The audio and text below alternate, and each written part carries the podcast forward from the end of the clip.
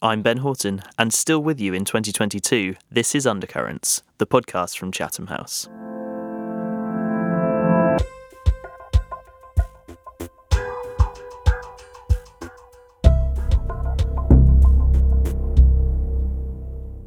Hello, Happy New Year, and welcome back to another season of Undercurrents, the Chatham House podcast. I'm Ben Horton, and it's great to be back with you. Thank you very much if you're a returning listener. If you're a new listener, welcome to the podcast. We have over 100 episodes in our archive that you can definitely go back and listen to now in case this one particularly piques your interest and you want to hear more.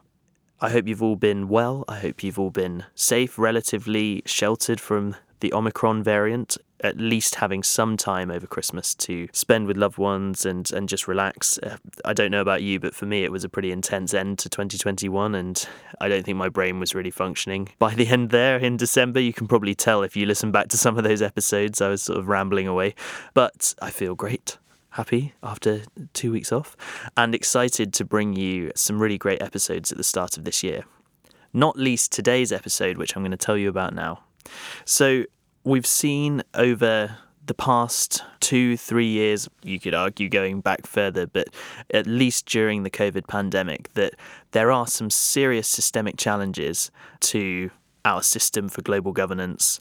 There is, I think it's fair to say that achieving global solidarity in response to the pandemic, a coordinated response that brings together many countries, has proven a, a significant, significant task. And um, the institutions that we hope can act on these things, the United Nations, the WHO, obviously, we've become aware of their limitations, not necessarily through their own fault, should hasten to add, but just the limits that these institutions have in terms of achieving coordinated action. You can see that in COVID 19, but you can also see that in the climate crisis and in a whole range of conflicts and peace building situations. And over the last year, Chatham House has been asking why cooperation and solidarity on a global level has been so hard to develop. And we've been working with the author and journalist John Kampfner on a series of written pieces that really explore these questions. The latest one, which is uh, out this week and is linked in the show notes, has a think about the effect that US China strategic competition has on this global solidarity question. Obviously, we've seen the United States as the kind of established superpower and China as its kind of rising rival, which is very much the standard perhaps a little cliched, hackneyed presentation of this. But it's true that the two countries have definitely entered into a phase of kind of contestation, not just in economic terms, but also increasingly possibly in security terms, and also through institutions like the United Nations. And in his latest piece, John is looking at the reputation and the soft power of China in the United States and how they are seen by other countries around the world and what this means for the prospects for global cooperation. So, to discuss these questions, we brought together a really fantastic panel of guests, and it was such a great way to start my year on the podcast. I really enjoyed it. So, John is with us to tell us more about his thesis. He can sum it up better than I, and he does so in the first few minutes of this podcast. And then to discuss the questions that he raises, we brought together Francis Fukuyama from Stanford University and Hongying Wang from the University of Waterloo in Canada to reflect on some of these questions and generally give us a bit of context to this whole question of international order, US China competition, and the kind of battle of the brands that John has been outlining for us. As you'll hear, the conversation was so wide ranging. We get into all sorts. We talk climate change, COVID 19, international order, global governance, we talk about the stance of European powers like Germany, like the United Kingdom. We talk about how developing countries are increasingly playing the US and China off against one another in order to grow economically. Yeah, it's a fascinating deep dive into the topic. I hope you enjoy it.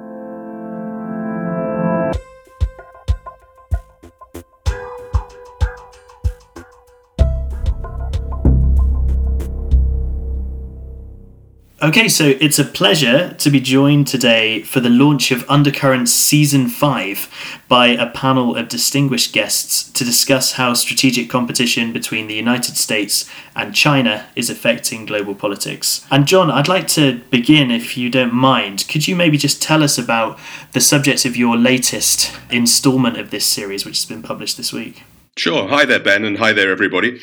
The final report out now is really looking at the brands of the two countries.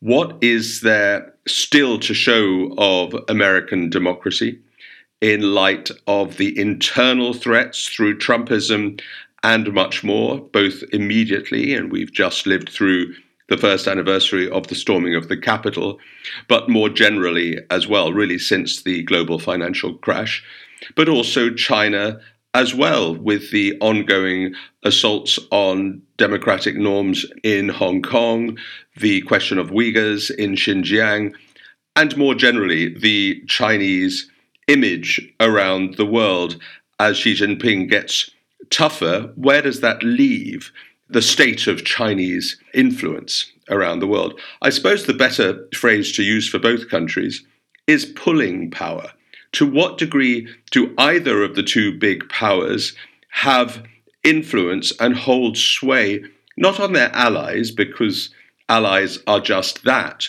They fall into a camp and they usually, not invariably, but usually do pretty much as they're told. But the vast swathe of countries around the world that really don't fall into either camp, or they may have done once upon a time in one, but they've shifted to another and they can shift back. And they're very much, and one might say sensibly, playing off one camp against another. So I looked at four country studies in brief in this report Peru, the United Arab Emirates, Thailand, and Angola, that really, you might say, have nothing in common or little in common. But I picked out four countries that are constantly in the web of both big powers trying to win influence. And I conclude my report looking at what has happened to the particular image or the particular influence of the Biden administration. And only a couple of months ago, he held his, thanks to COVID, his digital only summit for democracy. So you had world leaders up on the big screen, and he was talking grandly, grandiloquently about the need for progress reports in 12 months' time uh, there was obviously some controversy around which countries did he choose and which countries did he not. But he was looking at signpost markers on a country's pushback against authoritarianism, against human rights abuse and media freedom abuse, and against corruption. And in some ways, it's very easy to disparage that initiative. One might say that all Biden is doing is keeping the seat warm for the return of Trump or the return of Trumpism, which will start perhaps in proxy form after the midterms at the end of this 2022 and may return in earnest two years subsequently. So, to what degree does Biden have any influence over wavering states around the world? At the same time, with China, you have increasing nationalism, you have increasing isolationism, partly caused by COVID, partly that really as an excuse. And you have the big party congress later on this year as well. So those are just really starters from me. It is, I suppose, a stock check on which of the two countries is being able more convincingly to persuade waverers. And just one quick uh, additional thought. Of course, I've chosen the United States and China because far and away those are the two big powers. But the role of other players, namely the European Union, namely India, and most recently, very much in the front pages of all world newspapers, Russia and Putin, the perpetual irritant, and we're looking with bated breath at what he does in Ukraine. So those are my opening thoughts. Yeah, fascinating. Thanks so much for that, John. And I'd like to just to turn now to, to Francis, if, if you don't mind. I'd like to just ask you about the way that, that John has been framing this issue and this idea of a kind of battle of the brands between the United States and, and China and how that is kind of shaping the interactions of other states in the global system. What do you make of this moment that we're in at the moment. Do you recognize this as this is the kind of fundamental dividing line in world politics at the moment? And what do you think the implications are for the international order, I suppose? Well, we have to unpack some of the thoughts there. I mean, we've clearly returned to a great power geopolitical competition in a way that wasn't really true during the 1990s and the first decade of the 21st uh, century with the rise of China and Russia. I think that part of this is simply a matter of political realism that the unipolar American world was a very unbalanced one. It was very, you know, in a way abnormal we've returned to a more normal kind of distribution of power among countries. And I think that historically, if you have a rapidly rising big power like China, it is going to be destabilizing no matter who the other players are because there has to be a big adjustment in expectations and so forth. So I think that that would be happening, you know, virtually regardless of what kind of regime you have in the United States, who's running the regime, and so forth. But you also have laid on top of this an ideological dimension. Since Xi Jinping rose to power in China, he has been trying to move his country in a far more authoritarian, or I would say, you know, even in aspiration, totalitarian direction of very strict control over the lives of Chinese citizens using modern technology and also uh, shifted away from the kind of foreign policy we saw after 1978, you know, in which China was focused on domestic economic growth and now, you know, has been trying to extend its international influence. The United States is a complicated case right now. I would say that it's ceased to be much of a model for successful consolidated democracy with its own internal polarization. On the other hand, you know, I'm not sure what the alternative to American leadership and kind of America setting a tone for democratic discourse is around the world. We are now in the 16th year of a decline of global democracy.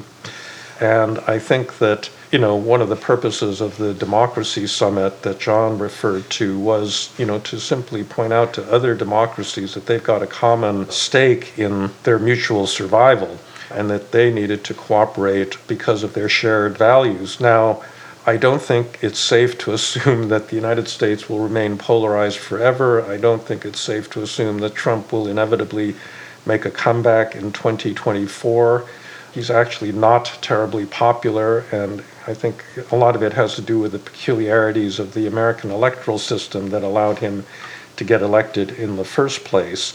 But I think that other democracies have to ask themselves, if not the United States, you know, who is going to be the anchor for a global security system? Who is going to be the advocate in small countries when they see human rights abuse and authoritarian overreaching? Isn't the United States going to remain important in that struggle? So I guess those would be my initial thoughts. As you were both saying, and I think John wrote in his paper, as well. So there's this complex interaction between power politics, realpolitik, geopolitics on the one hand, and ideological differences, to say the least, if not confrontation, on the other hand.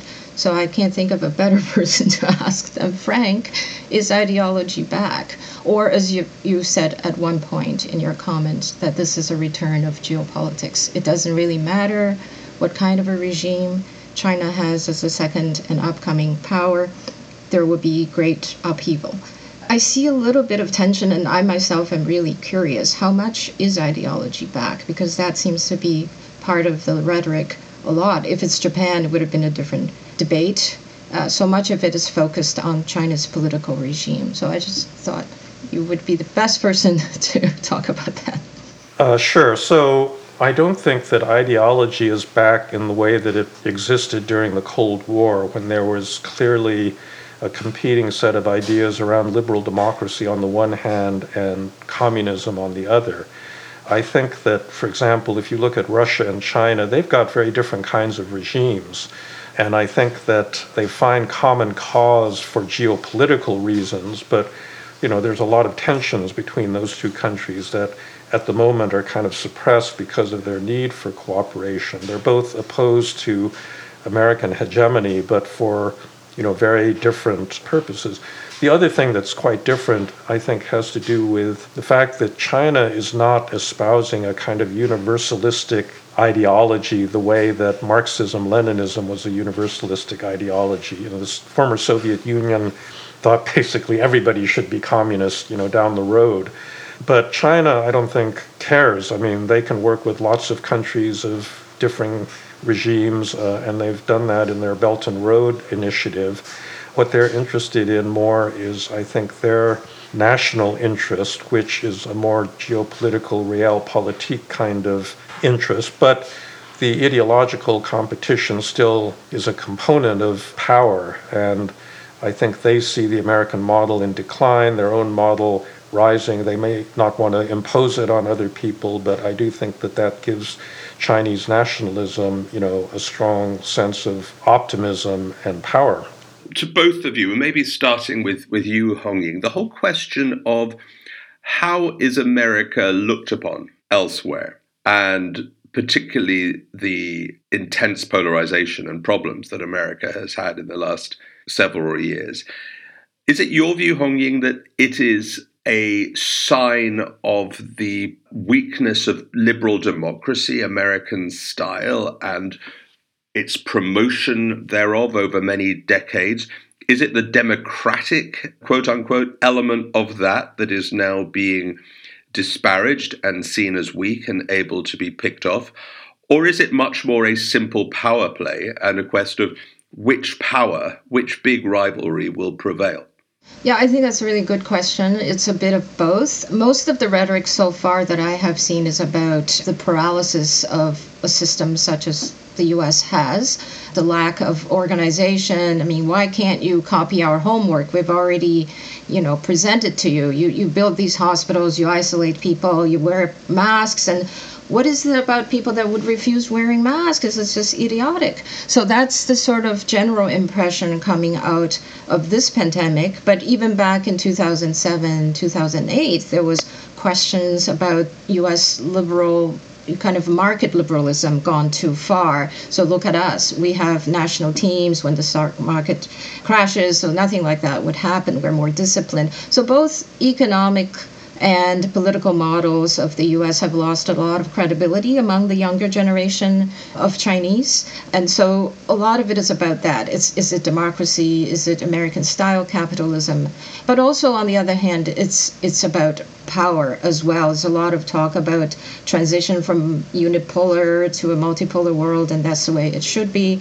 And the decline of the US at the beginning was questioned, right? So going back to the 90s, Joe Nye talk about soft power and so on. And that's all gone. China has arrived, the US has, you know, unquestionably lost its hegemonic position. So it's a combination, I'd say. And that would, in your view, pertain to countries that are not in either fold. Countries in Africa, in Latin America, in much of Asia, that are wooed by, by both powers. Is it that same mix, do you think, of the relative demise of democracy as an ideology, or is it much more just simple power considerations? Which one is going to be on top, and therefore which one do I need to keep on the right side of? I think that varies so much across different continents and countries. So, to the question of what other powers are trying to do, well, you have the Europeans who certainly have not lost faith in democracy and capitalism. They're critical, but they, they certainly don't feel this is something fundamentally wrong. Uh, same thing with Canada. But Asian countries, I think it's a more complicated. Uh, countries as Singapore, I guess Malaysia, and, and such, they've already had their developmental state tradition and looking at how you know, Southeast Asia's financial crisis in the late 90s happened, the Soroses in the world, and so on. So they've learned a few times American style capitalism, you know, market fundamentalism has very serious problems. And so they look at China's model with some admiration, I think more so than European countries and Canadians.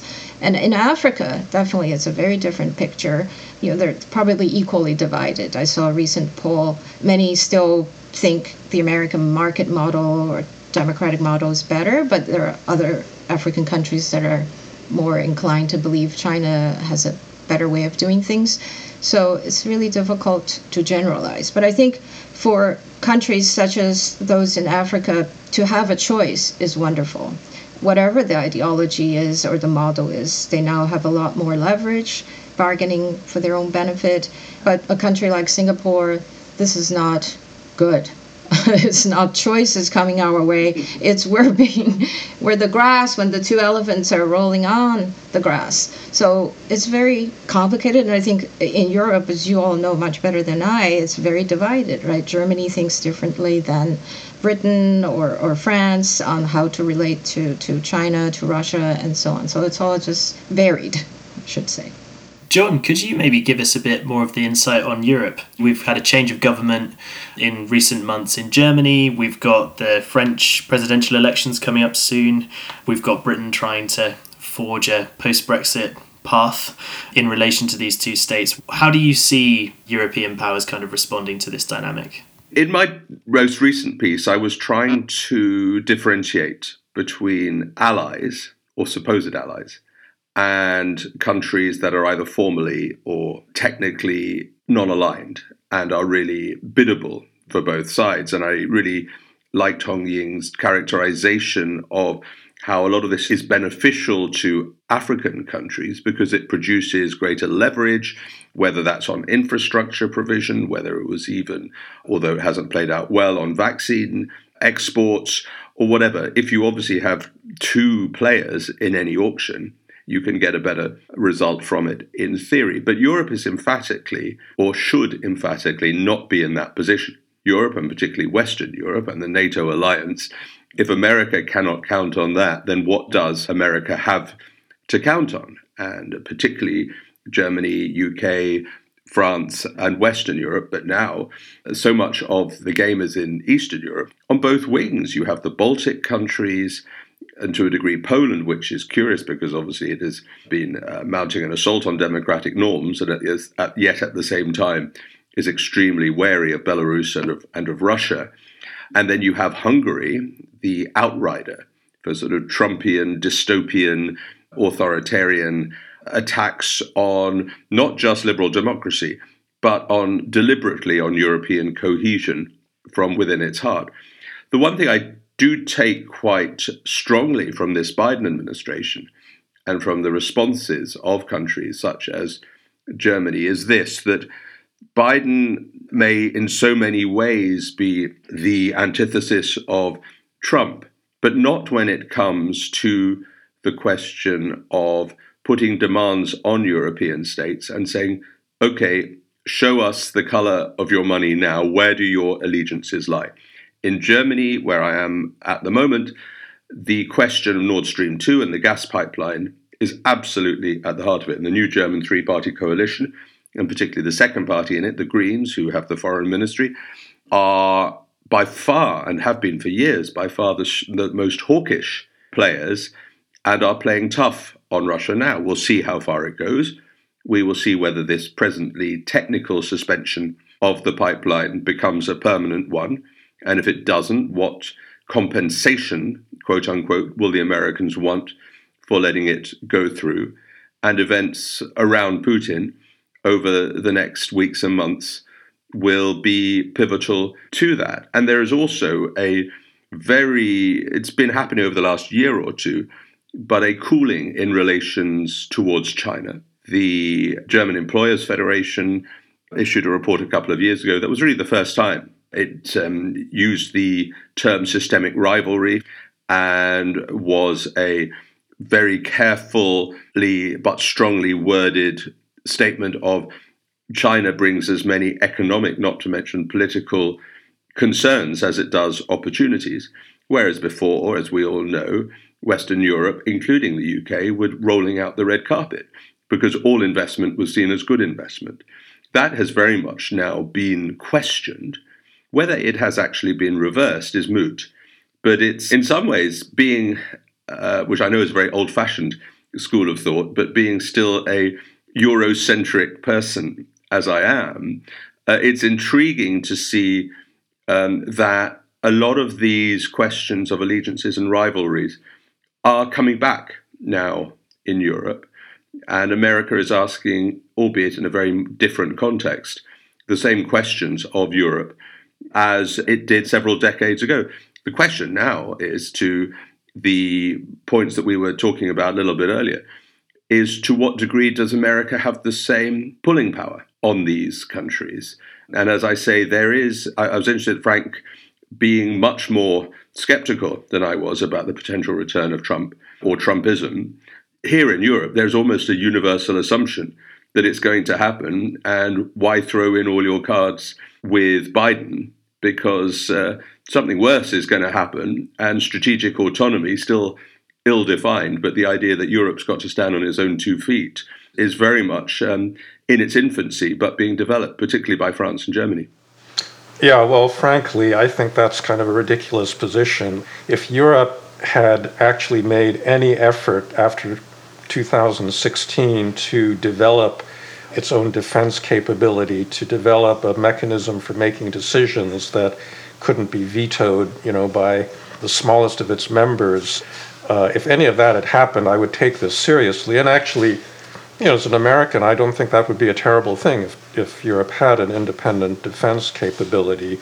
But what they're doing is complaining about the U.S. and not doing anything, you know, to actually move in that direction. And so they, in a way, want to have it both ways. You know, they they don't want to accept American leadership, but they don't want to grapple with uh, or take that mantle on for themselves. I mean, I personally think that this idea that Europe is somehow going to be a free floating entity between these two rivals, Russia and China, doesn't make any sense because I think, you know, there are concrete interests at stake, but in the end, the values issue uh, is going to matter to Europeans because that's really what the, you know, the EU has uh, been about and what its unity is based on. And I don't think it's a, a kind of neutral choice as to which of these you line up with. Now, that's all true in the long run. I think Trump made that very difficult because his anti Chinese rhetoric was so extreme and so puerile in a way that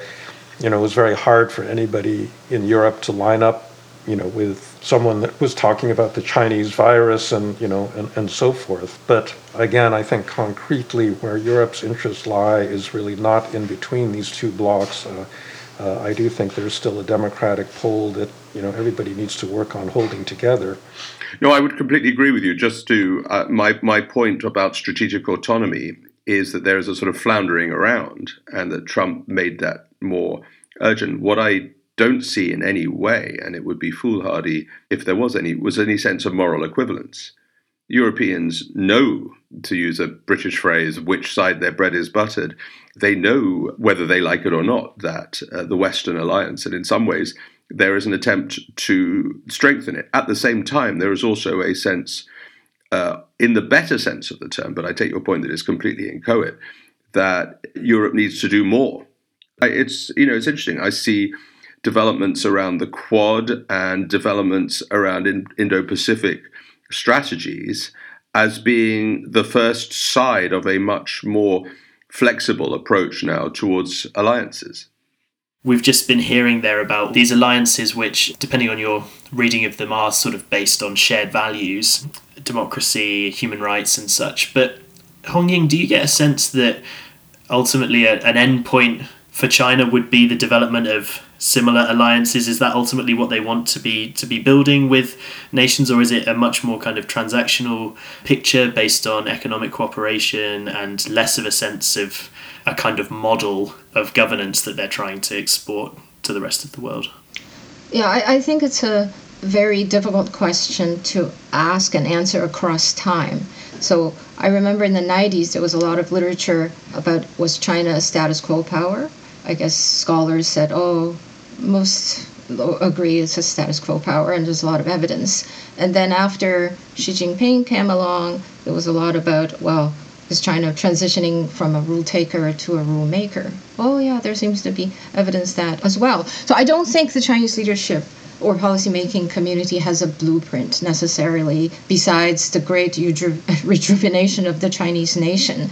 So, how does that happen? Is ever changing and it depends so much on so many things the, the society, the speed of China's economy, which obviously has come down a lot uh, since the early 2000s, and the power struggle, and who would have foreseen. I don't think even party members, party elites uh, could have foreseen where Xi Jinping is today, how much he has centralized power, and so on. So it's difficult to say what the end game is besides you know china needs to be respected around the world and that's one thing i think every stripe of political actors in china even the ordinary people would share that ambition. But I think Frank is right that China so far is not or has not been historically an exporter necessarily of a universal ideology. I think it has been for a long time quite happy to be transactional and very pragmatic, non intervention, just give me your oil, then you're fine. And in Europe, I don't think China has any ambition of regime change or anything like that.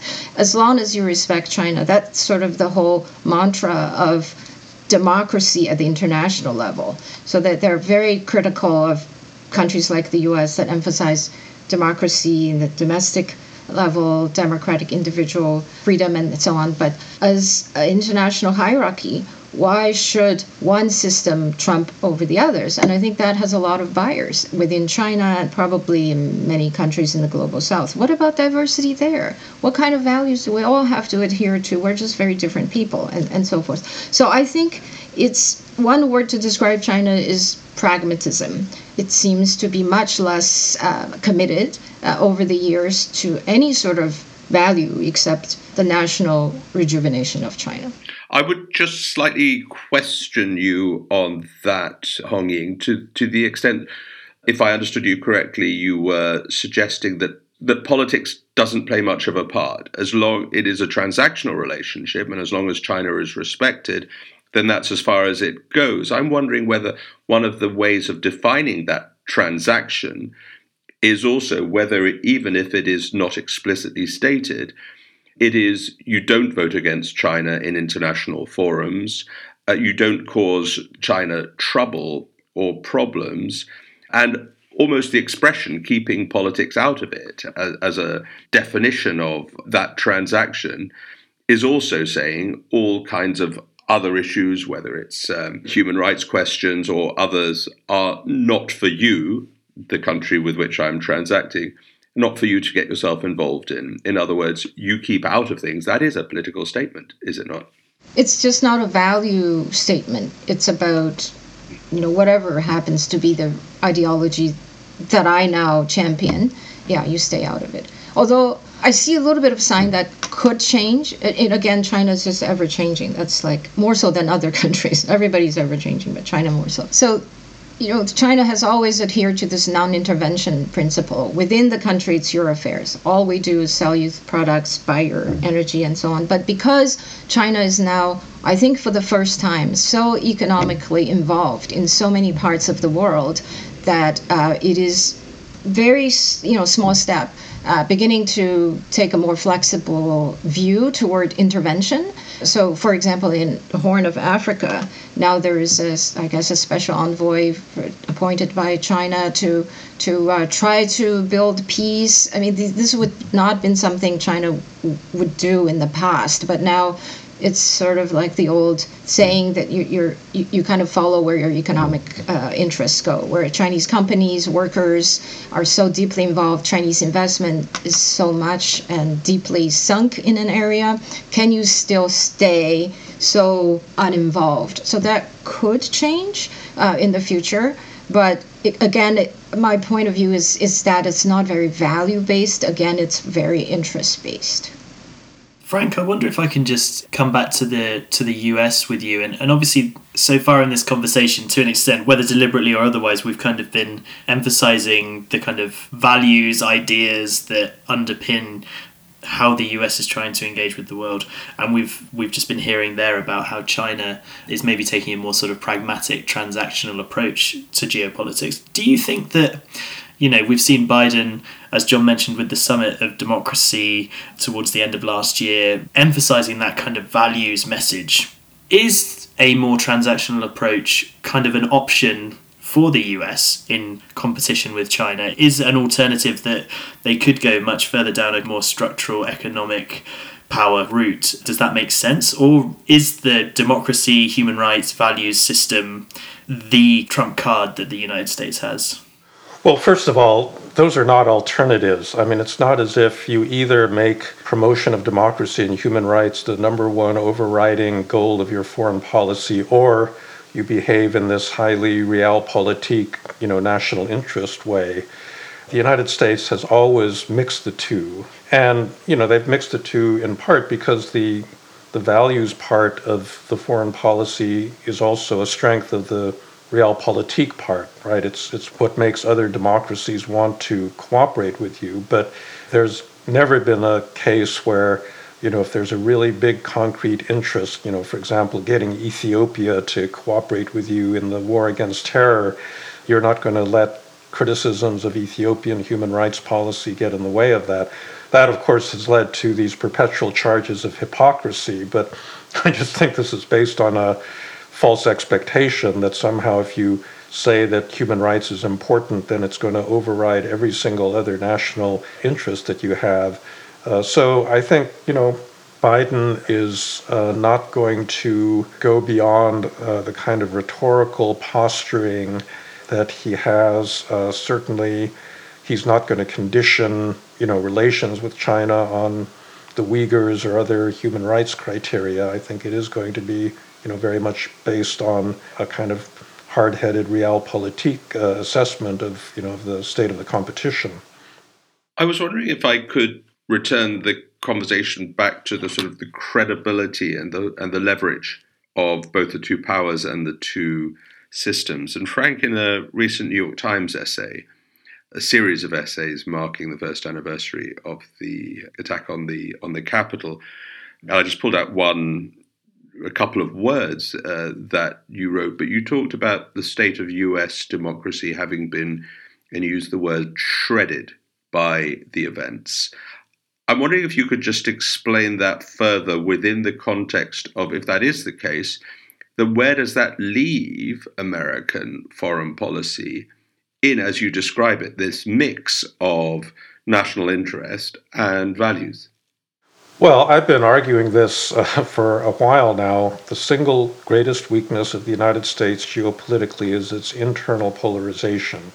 And the fact that, you know, the two sides of that polarization can't really agree on anything uh, other than going after the other. It's not a symmetrical polarization. I mean, it's really being driven by the Trump MAGA proponents uh, much more than people on the left, but, you know, they both participate in this and that has direct geopolitical consequences. If you read a lot of the Russian commentary about Ukraine, they are explicitly saying, compared to back in 2008 when they tried to expand NATO the last time, the correlation of forces has massively changed. The United States is incredibly weakened by its internal divisions. Uh, we have grown stronger.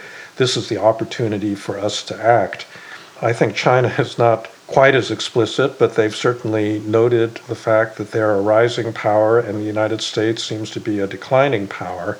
And that obviously opens up, you know, opportunities for action. It's just that the Chinese up to this point have been much more uh, risk averse than Putin has been, uh, and therefore have not acted on that.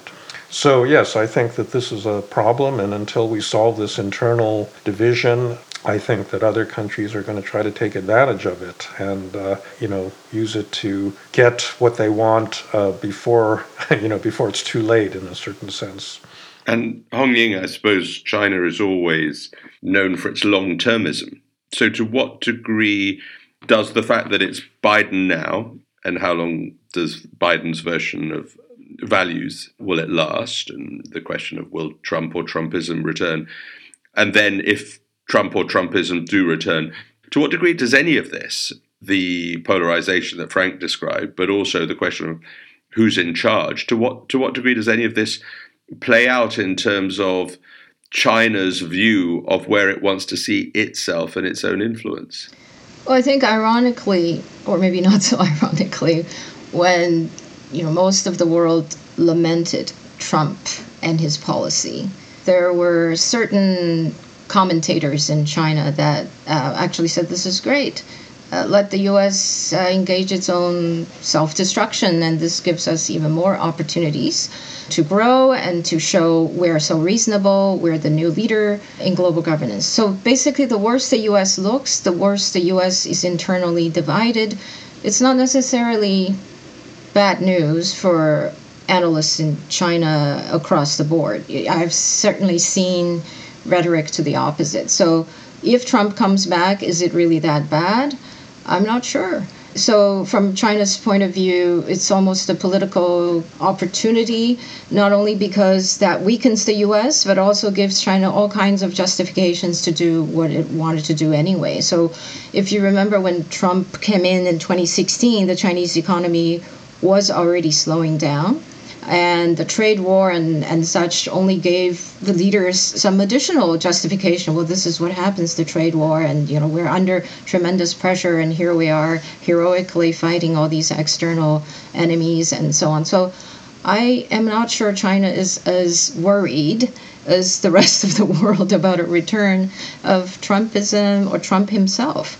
But talking about long-termism that's both true and not complete. Uh, I mean, for example, Xi Jinping or the Winter Olympics or, or the Party Congress this year, as John you you mentioned, these are very short term calculations. So what are they doing to prevent these short term disasters from happening? Extreme measures, you know, 14 million people in Tianjin to be tested in two days.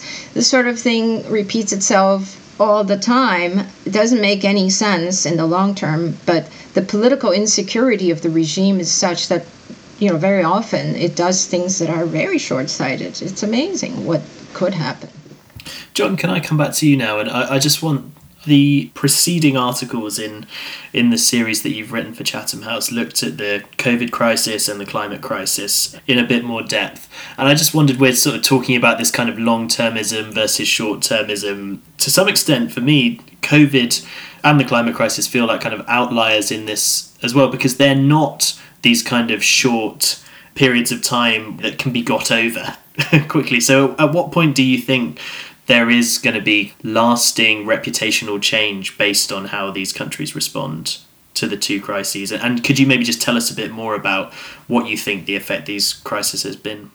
Well, one of the crises, climate, is not going to go away ever. It's a matter of coping with it. It will manifest itself in different ways. The trajectory, it's a question of slowing down the crisis itself, slowing down the negative repercussions where possible, and building resilience. There is zero prospect of the crisis ever disappearing, in, well, certainly in, in several lifetimes. So it is an ongoing issue which speaks to soft power, pulling power, leverage. The United States was not able to bring the world on board for its 100 billion contribution to the global south to developing nations in their quest to make themselves more resilient and more green. And that is both a problem in and of itself it's also a symptom of a wider question that at the same time, China has itself a plethora of problems to face on climate. We haven't had the chance in this discussion to look at the question of energy shortages, of coal, of the effects of climate already being manifested in many occasions in China itself and other nations that could be stepping up. And that the new, or the not so new, emerging powers, India, Saudi Arabia, Australia having proven itself incredibly obdurate, and Australia, in so many ways, is becoming the United States one of its closest allies. And the difficulty that the Biden administration is having with the Australians speaks volumes, I think, for a wider set of questions for the United States. But as I say, the problems are absolutely not the United States alone, it's for China and, and other countries as well. And as regards COVID, well, of course, we hope that this latest variant may be, who knows, maybe the last, and that we're moving from a pandemic to an endemic situation in which we learn to live with it and, and that measures are taken to cope with it. But again, at the same time, the failure of the wider world, and not necessarily just America, but all the powers to distribute vaccines, to see the pandemic as an opportunity for a wider global governance rather than a, a me first nationalism into which all countries descended and putting up borders and whatever else is in a different way a problem. But I, I do think that the wider question pertains much more to climate. And in Glasgow at COP26, the Americans and the Chinese did cobble together at the last minute a statement of sorts, but it fell far short of what, in an ideal world, they could have done, both in terms of the aggregate of those two countries, but also what message that would have sent to other countries as well. If I could just comment on that, I actually think that all these COP meetings are kind of irrelevant to really solving the climate crisis. Uh, you know, the real obstacles are, I think, these extremely strong economic incentives that every single country has in pushing forward the transition and it's not going to be affected by promises that are made at this kind of international summit. And you can see very clearly those. I mean, case of China, they were trying to cut back on use of coal, which then led to electricity shortages. A lot of manufacturing businesses had to shut down, and so they reversed the policy because you know they didn't want to take that kind of slowdown in economic growth. And so that's the thing I think we need to pay attention to is the national level obstacles to actually moving ahead on climate and not a promise that is likely not to be honored at an international conference. That's what I would call climate uh, realism. Yeah, very interesting. I just have the last question I wanted to put to Hong Ying and, and Frank before we go, which is I think one of the really interesting points out of John's series is that to some extent this US China rivalry, strategic rivalry that we've been talking about, does have an impact on the ability of the world to solve these major crises. I just wanted to sort of close what you think about that. Do you think that while we have these two great powers in, in competition with each other, that, that ultimately trying to get solidarity on a kind of post pandemic recovery, on meaningful action on climate change, is that a genuine obstacle to those goals, or are we actually going to get some kind of creative tension coming out of this out of this relationship? Which is another point that I think John makes really well in his articles. Um, Hongying, maybe do you have any views on this to start us off? Yeah, I think I agree with Frank that the real obstacle is not a lack of an agreement anymore. I think the world has come to this agreement because of everybody's experience with climate change. And in that context, so what do nations do? Competition is not necessarily a bad thing. So, from a Chinese point of view, I mean, all these past years and, and if not decades of trying to move toward renewable energy, developing green economy, are not just costs. Uh, temporarily, maybe coal suddenly has to come back to rescue uh, energy shortage, but in the long run, you know, China has done a lot in creating green technology, turning to electric cars, solar energy, wind energy, and so on. It's really a win-win situation for China. It's both a PR victory. It also makes China's economy in the long run very competitive, right? And if the U.S. can, I don't know, not necessarily industrial policy, but some kind of encouragement or help from the government or, or better ways of, you know, market mechanisms encouraging clean energy, this kind of competition can be very positive. I think in the end, the world would benefit if it's just not Tesla alone or not the Chinese solar panels alone and, and so forth. So competition isn't necessarily bad, but I think on the pandemic, or things of that nature. Transparency, trust are so important. That really is slightly a different game than, than climate change and green technology. That's where I think cooperation would be much more uh, important. So we remember SARS, HIV, AIDS, Ebola, when the countries did cooperate, things were brought under control much faster than this time. Everything's politicized. Um, everything is uh, somebody's PR victory. You know, the mask diplomacy, PPE diplomacy, vaccine diplomacy. So that's really not good for the long run. But I would say climate uh, is slightly different than this. Yeah, I uh, largely agree with COVID and vaccines. The economic stakes were really quite different, and there should have and could have been much more cooperation on climate, the question about whether it's in your economic self interest to speed up the transition is a complicated one. certainly there are big transitional costs involved that a lot of countries are not willing to pay. I'm not quite sure that China's record on this has actually been all that good, although they promised to stop funding BRI coal projects, it's still the case that about 90% of the energy projects in you know BRI are fossil fuel based, and so I'm not quite sure. Is it possible that if the United States offers an alternative energy project in competition with China, that this will change Chinese calculations? Maybe, but I just think the economic incentives here are pretty powerful, and I'm not quite sure that you can fence this off as a you know area where you could get uh, you know useful competition. I, I wonder, given the U.S. tradition uh, of maybe not so friendly toward the role of the state in this sort of thing, is there any room for change? Do you see any? Well, Democratic administrations have engaged in industrial policy, you know, to speed up the transition. This famous Solyndra so called scandal uh, under the Obama administration was because the Energy Department was actually subsidizing innovative companies that would you know, produce alternative energy. And that disappeared under Trump, but it's now back. I mean, the Build Back Better bill has a very large portion of its funding, you know, for helping the transition.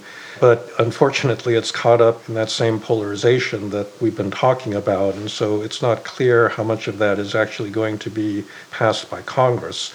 So again, this is, as I said, another source of you know overall geostrategic weakness because if you can't actually get things done in your own country, it's going to be hard to you know to be credible internationally.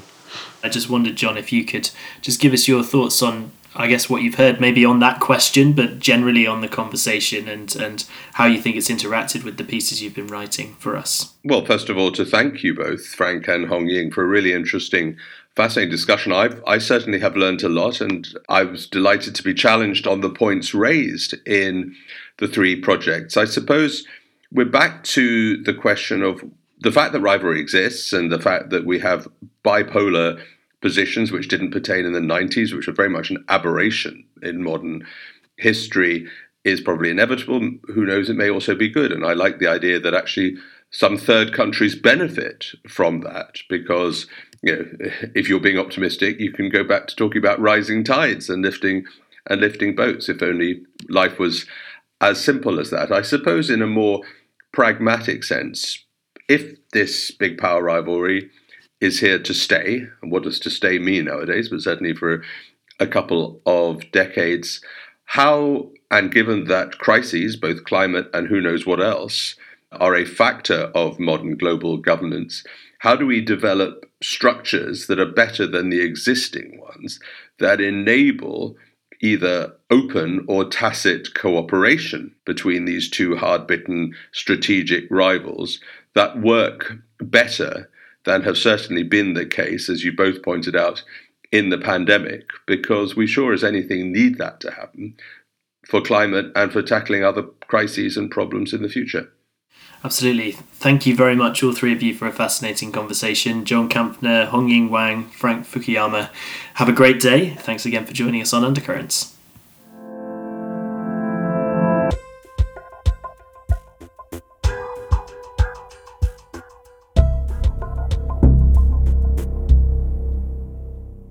That's it for this first episode of Undercurrents in 2022. Thank you very much for listening to the end if you're still with us. If you liked what you'd heard, please leave a review and subscribe on whichever app you're using to listen to this and leave us a rating. It really, really helps other people discover the podcast. And ultimately, that is what we want. We want as many people to listen to this as possible. Tell your friends, tell your mum and dad, tell your granny. Just get people listening and tell us what you would like to hear on the podcast as well. That's something that I'd really love to do more of this year is is hear from listeners about the topics that they want to cover. So the best way to do that is to email me at bhorton, H O R T O N, at chathamhouse.org. Just get in touch, give me some feedback. I mean, if it's harsh, I'll be a bit sad, but if it's constructive, I'll take it on board. And if you've got topics that you want to cover, please do pitch them there. If you want to keep up with the rest of Chatham House's work, the best way to do that is to visit our website, www.chathamhouse.org, or to follow us on Twitter at Chatham House. I'll be back next week with another episode on the state of US democracy, one year on from Joe Biden's inauguration, and some other very interesting topics. Until then, have a great week and thanks for joining us.